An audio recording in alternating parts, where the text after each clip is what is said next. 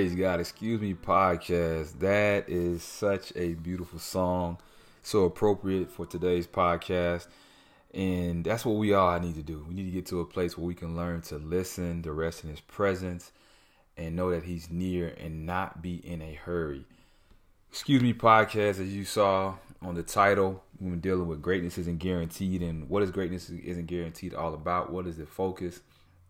The focus is that we, we all have a perspective of our lives. And at times, we don't really understand how great God is in us. And we kind of do things out of a works perspective. I'm going to work my way up to a certain degree, but we can't do that. And we, we have to put ourselves in a position to be most successful by allowing God to work in and through us for what He can do through us that we can't do for ourselves. So, again, Kev here for another episode of Greatness Isn't Guaranteed. God is great and has deposited greatness in us via His Holy Spirit. Sadly, there is no guarantee that you will live, move, and function in that greatness. Live, move, and function in that greatness. So let's deal with some things that will allow us to move in that greatness of God. Today, we will deal with time.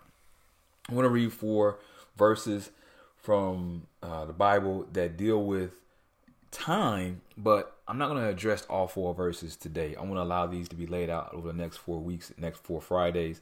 And today we're going to deal with the first one. The first one is Job chapter 14, verse 5. I'm looking at reading out of the NIV. Please choose your, your version and follow along. A person's, Job chapter 14, verse 5. A person's days are determined.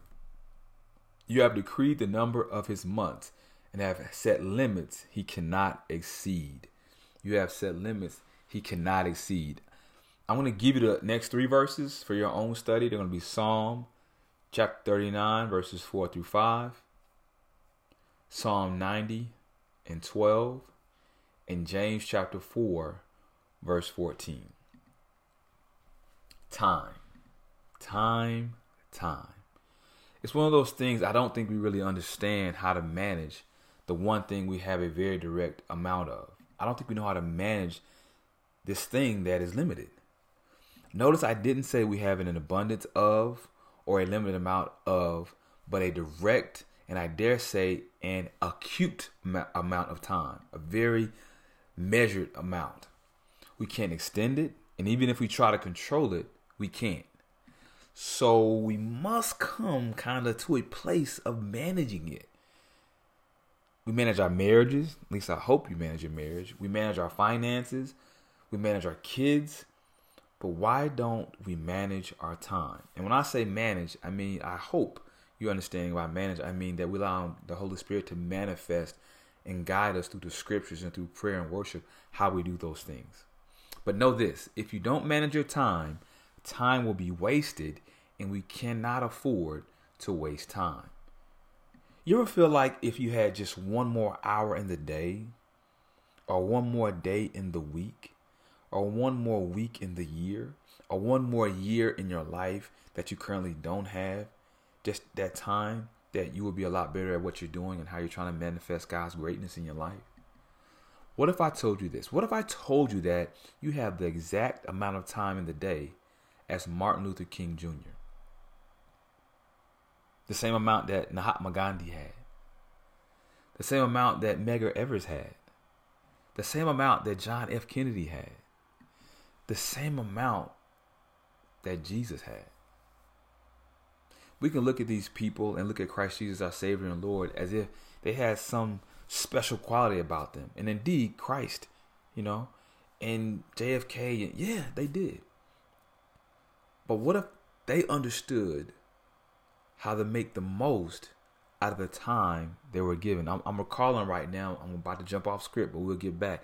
I'm recalling how Jesus was at a wedding party and Mama came up and said, "Hey, Jesus, hey, what what you got? What what you? Why you involve me with this? Not disrespectfully, but he said, what? My time has not come yet. He was fully aware of time. What if you start to look at time in the same manner? What if? So let, let's open up God's word. Let me tell you up front this focus of this podcast isn't meant to solve your time management problems.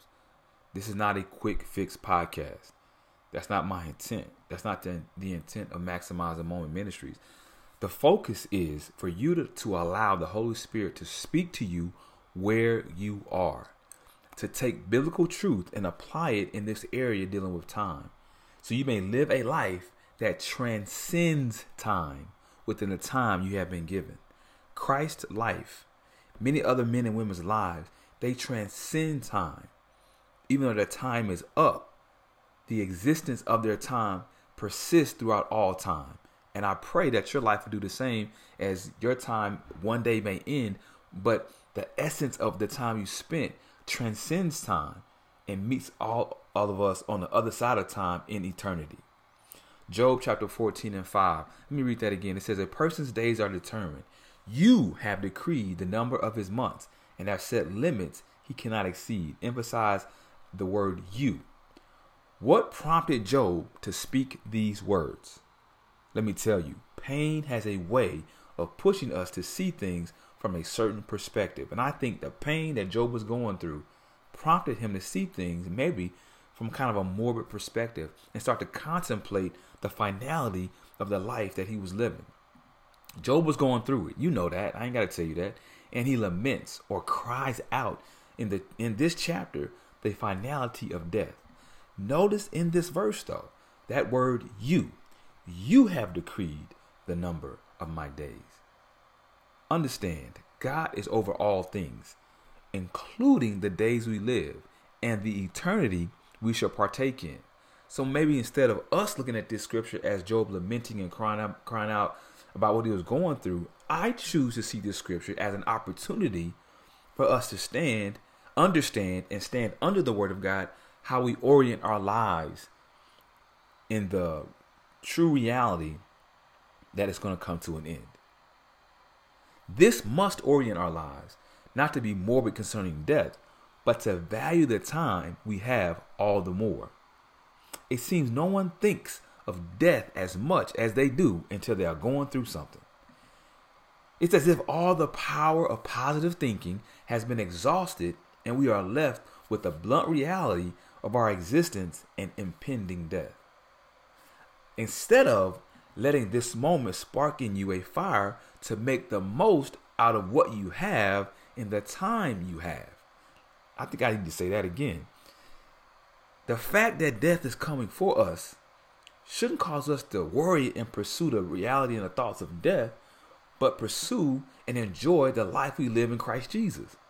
And let me pause for the cause. The cause is the gospel. Do you know Jesus Christ as your Lord and Savior? And if you don't, I beg of you and prompt you to come to a place to the saving knowledge of Jesus Christ and receive him as your Lord and Savior. Too often, we look at what we don't have and overlook what we do have. I have one wife, Kevin, one wife, Monica. And I'm not trying to have two. Some of us are almost subconsciously looking for more while at the same time missing what we have. To make the most of our time, we must realize that we don't know how much we have in the first place. Let me let that sink in. I'll wait. If I don't know how much I have, wouldn't it be rather wise of me to make the most of what I do have, which is the moment that I have? That must stamp a brand on our brain that we must begin to cut out some things and build some things into our lives that make the most of every moment we have been given. Time is a grace, and we would do well not to waste grace. Time. It's a blessing. I pray that you use it in the most effective manner God would allow you to. Please don't let time be wasted. Let the Holy Spirit minister to you right now in ways that you need to make most of the time you have been given. Remember, maximize the moment. Every moment not maximized is a moment minimized, and we cannot afford to minimize a moment. Y'all be blessed and y'all be encouraged.